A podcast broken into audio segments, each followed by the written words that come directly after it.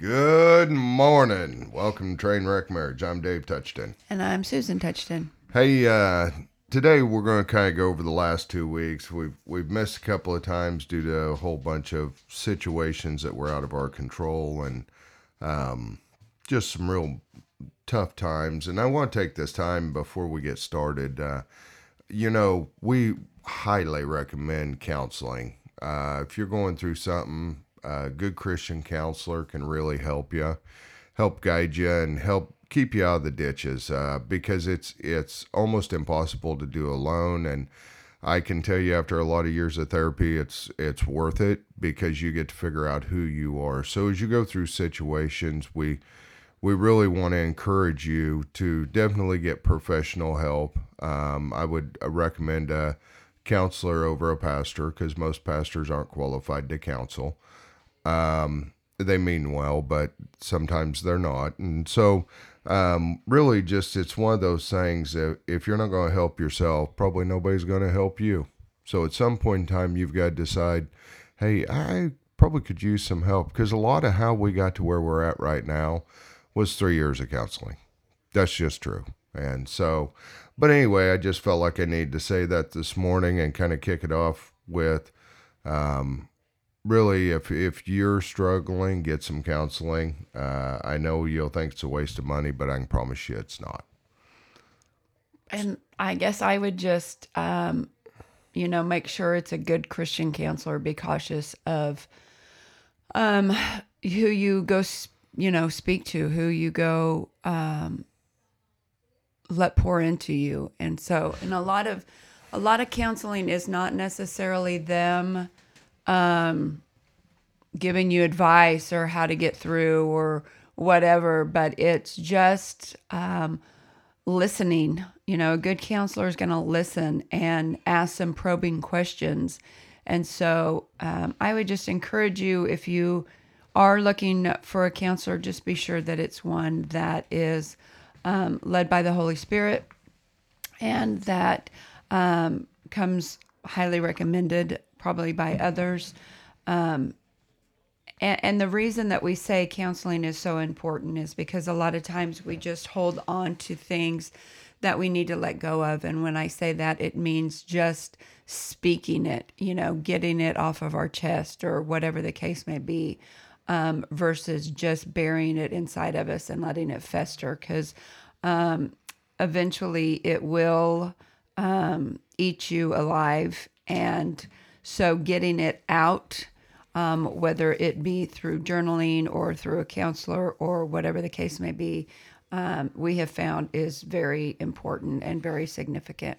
Yeah, and we're not even talking just divorces. We're talking deaths in the family, um, dealing with loved ones that have died. I mean, it really kind of covers the gamut. I've I've been multiple times for multiple reasons. Um, and so, anyway, I just felt like we really hadn't gave a plug to all the counseling out there, and and uh, yeah, there's good counseling, there's bad counseling, but you, if you don't take the first step, no one's going to do it for you.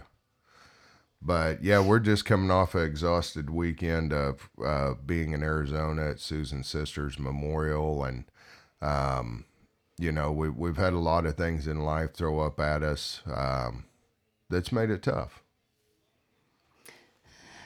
So, um, yeah, I don't. Uh, this week is just hard to like. I don't know what God wants to speak through us today. I don't know what people need to hear, um, and so yeah, it's been kind of a a long journey from um, her death to the memorial, and um, I'm glad it's behind us. Um, but um, it was a sweet time with with family and um, with her daughters, um, and so I'm thankful for that. And just um, you know, I don't know. Uh, I know that her memorial touched her life, touched lots of people, and I guess maybe that's the maybe the moral of the story is um, what is your life um, counting for? Are you making a difference in the lives of others by the way that you live your life?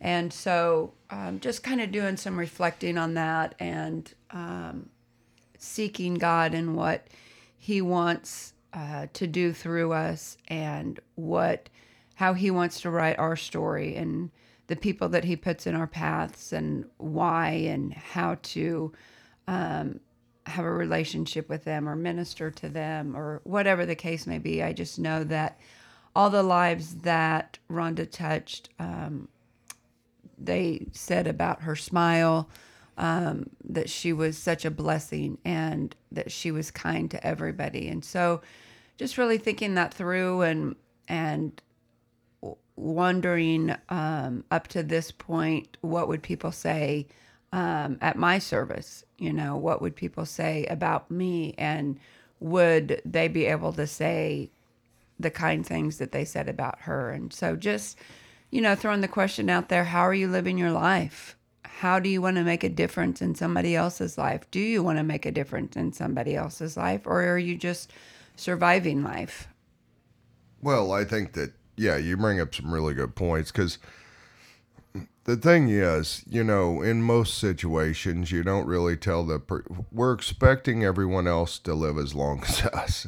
It's, it's really kind of crazy the way we think about things because we think, ah, I ain't to call them. They're going to, we don't say they're to live forever, but I'll do it later. And later never gets here. And, you know, it, it was good hearing what people had to say. Um, but Susan brings up a good point. I mean, what are people going to say about you? Um, and I, I mean, are you a crotchety old bastard or are you going to be someone that loves everybody? I mean, and that's, I guess that's the thing is, it's not about making people happy, and that's not my point at all.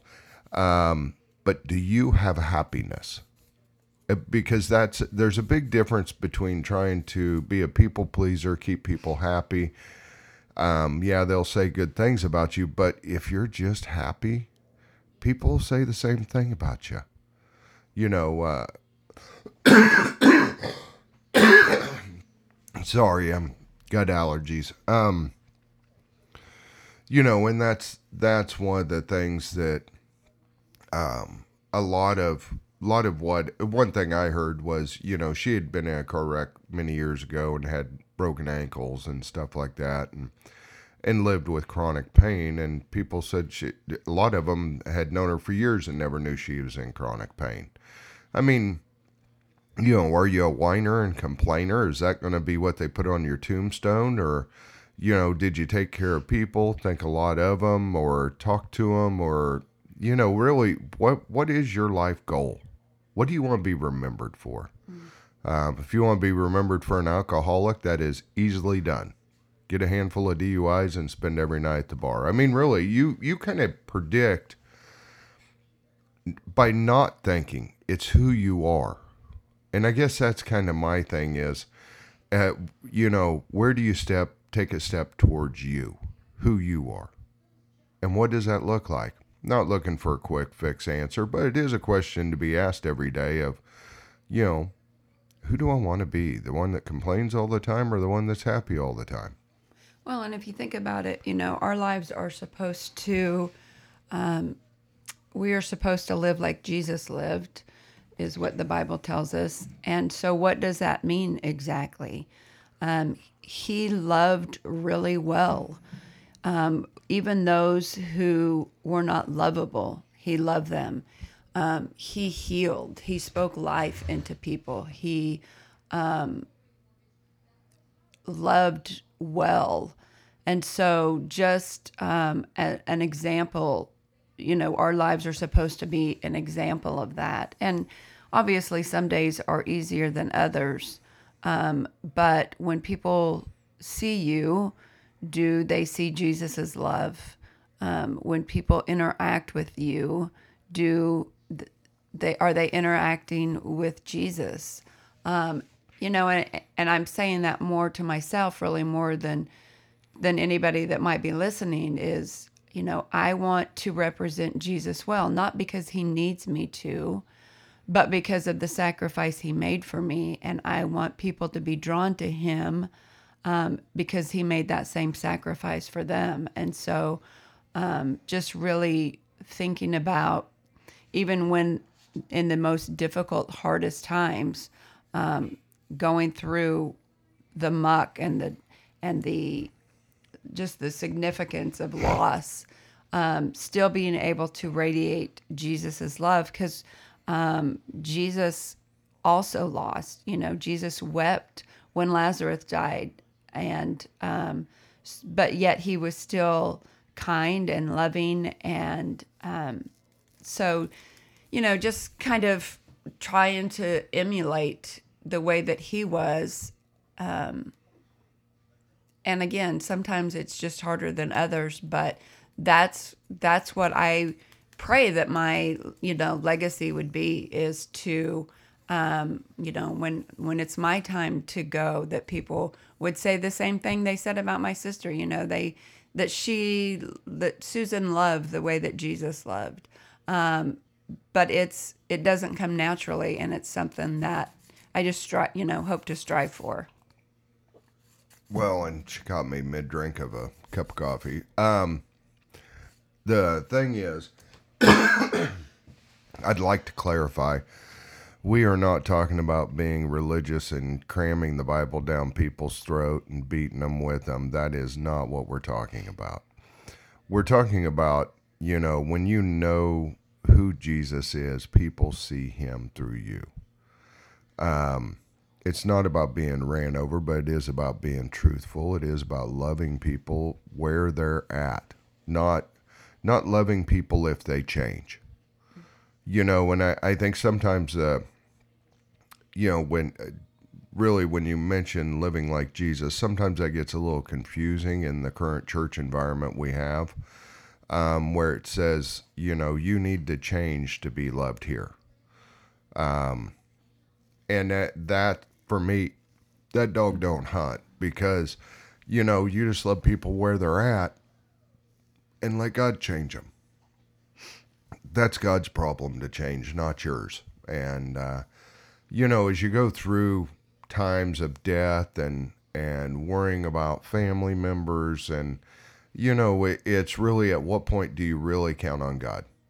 And and what does that look like? Because none of us want to lose a family member. It is heartbreaking. We didn't plan on it. We felt like they would live with us till old age whatever that means. And when they don't um, or even if they do i mean i think a mom passing away i mean we all knew it was coming. It still was traumatic. And and you know it was it was still one of those things that was very um uh, really life changing i guess would probably be a good word for it. But we all knew it was coming because she had alzheimer's for 15 years. So i don't think i don't think you can discredit um if you know it's coming it doesn't make it any easier i guess No, and I that that's true. Um, and you still have to, you know, work through it. Um, the goal would be, you know, to draw closer to Jesus and let Him um, work through you and and comfort you and strengthen you. Um, and again, some days are better than others, you know, and so um, just it's going through the process. And there's, you know, we all have heard and know that there's different stages of grief, and um, you know, when you, while I was in Arizona, I would say one of the days that I was going through, you know, being the angry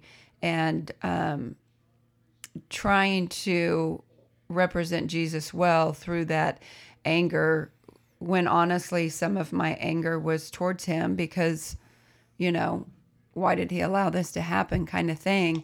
But something else they said at, at her service was she never asked why me um, she asked the question, why not me?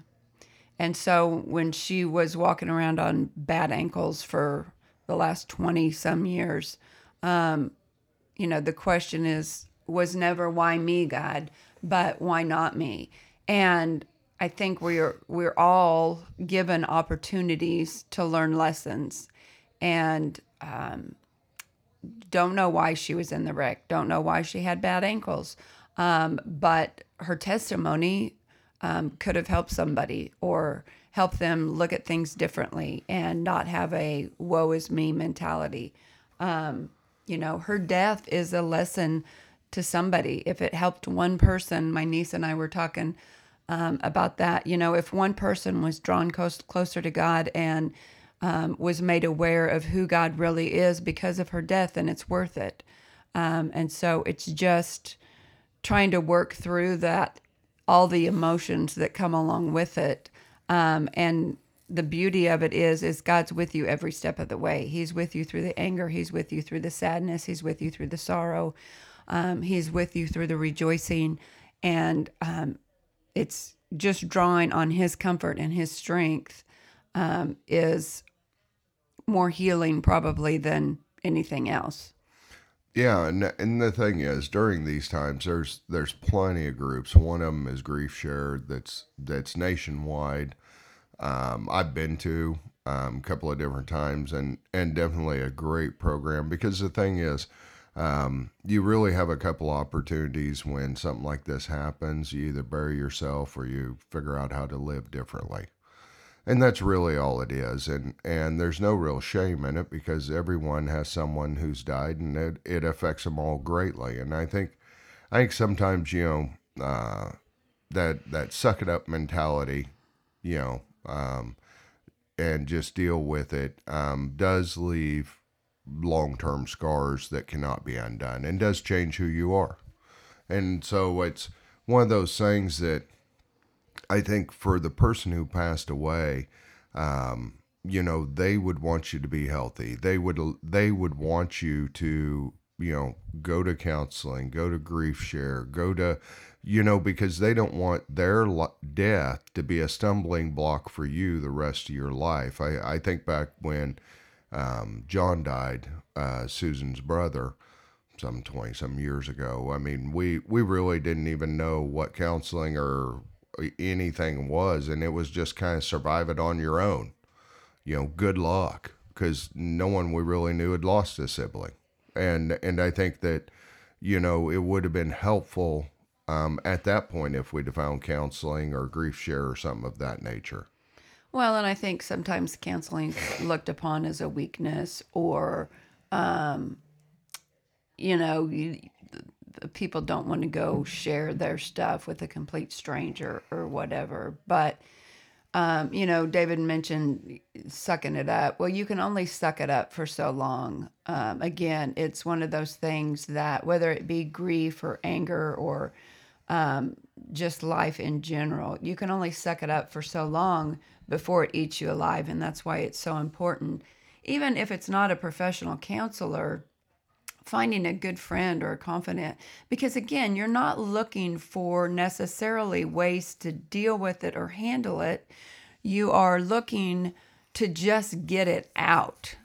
Um, you know our counselor talked a lot about um, writing it down or journaling um, because you've got to get it out of your body in order to begin the healing process instead of holding it in and again letting it just eat you alive. And so um, finding some a counselor or somebody to um, just vent to or whatever is not a sign of weakness. It's it's a great way to learn how to heal and um, taking that opportunity to just um, you know remove it from your head remove it from your heart and um, allowing God to use getting it out to replace it with His love and His um, goodness and you know all the things that He has for you, so that you can move on um, from whatever it is that is holding you back, because it will. Um, you know, the more you hang on to, again, grief, anger, anxiety, whatever the case may be, um, the more difficult it is to move forward and then you're stuck. Well, because uh, what you don't understand is it's an anchor.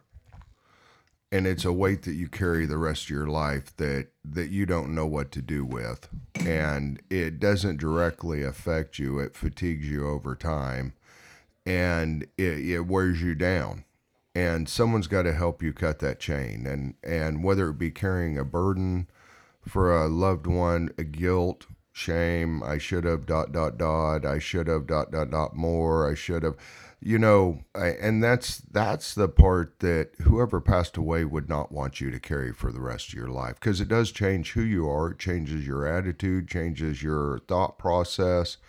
Um, can make you bitter because you know you're really mad at God or you're got mad at them because they left you here. I mean, there there's a variety of stories that that has crossed our paths. Uh, you know, when my grandfather died, my grandmother, um, Granny didn't didn't really do anything for three years, and finally the doctor asked her, you know, are you are you mad because he went to heaven, or are you mad because he left you here?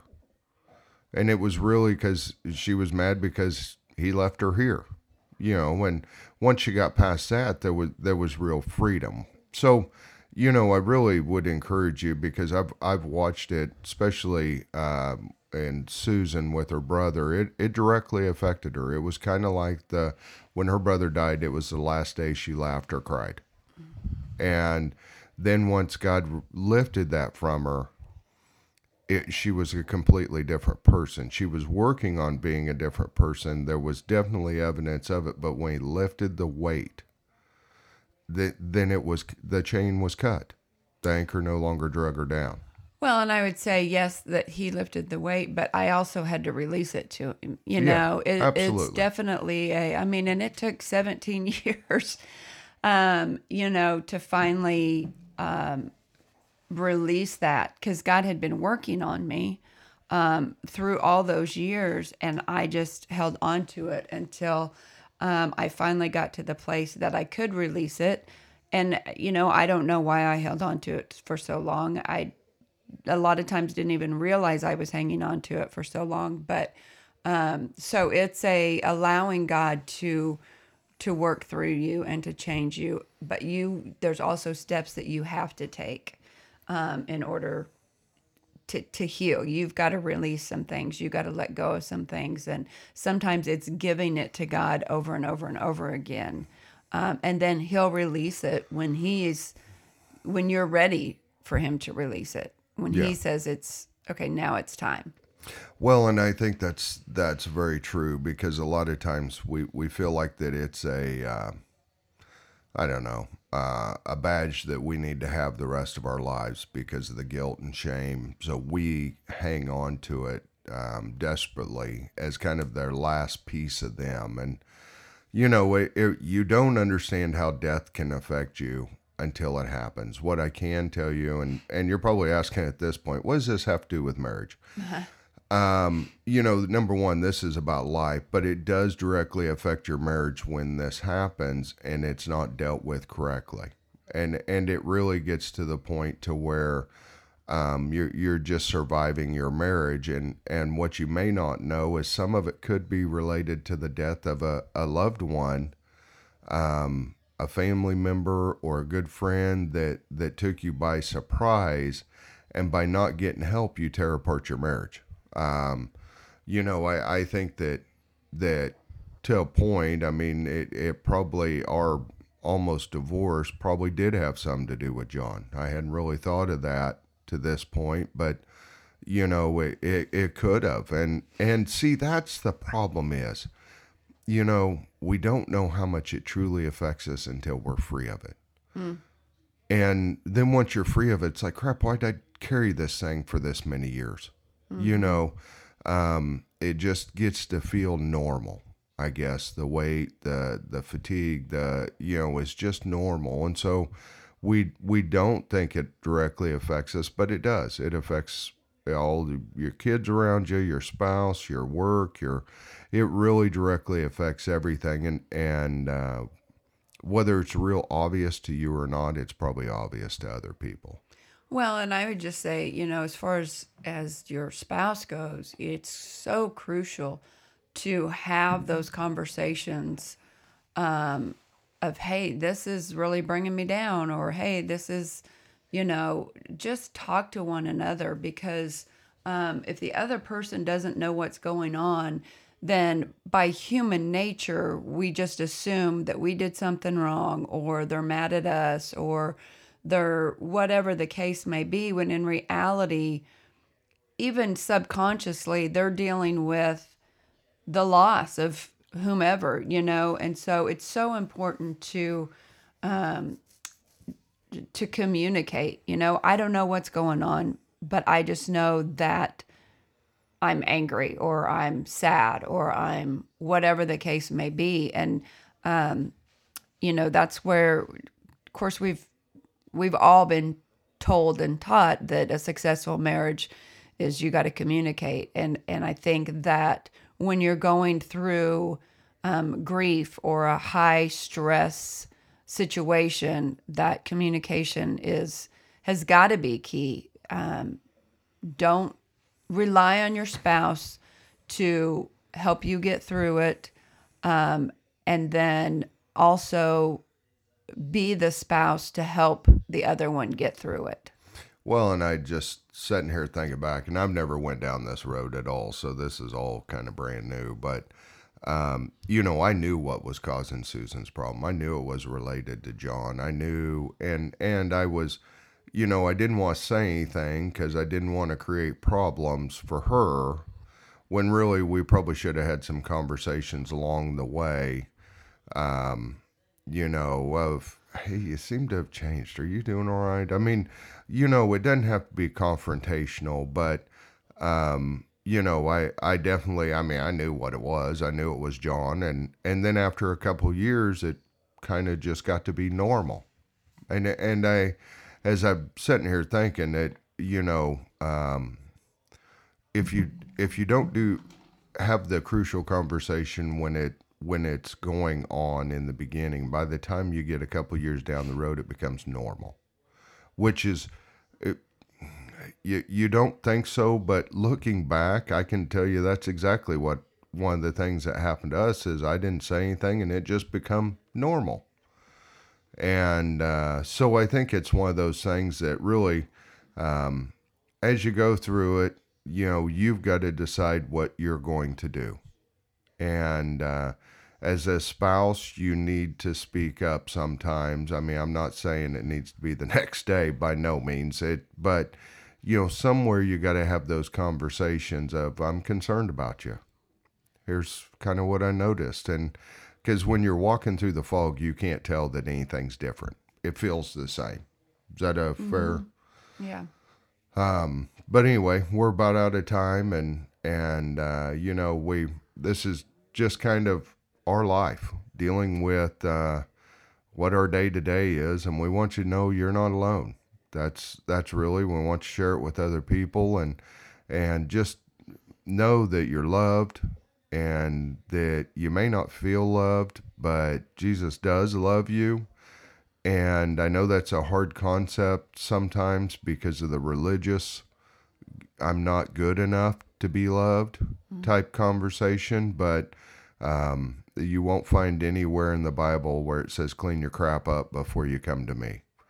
And so it's one of those things that's a human trait. So, hey, we love you guys and we hope you have a great week.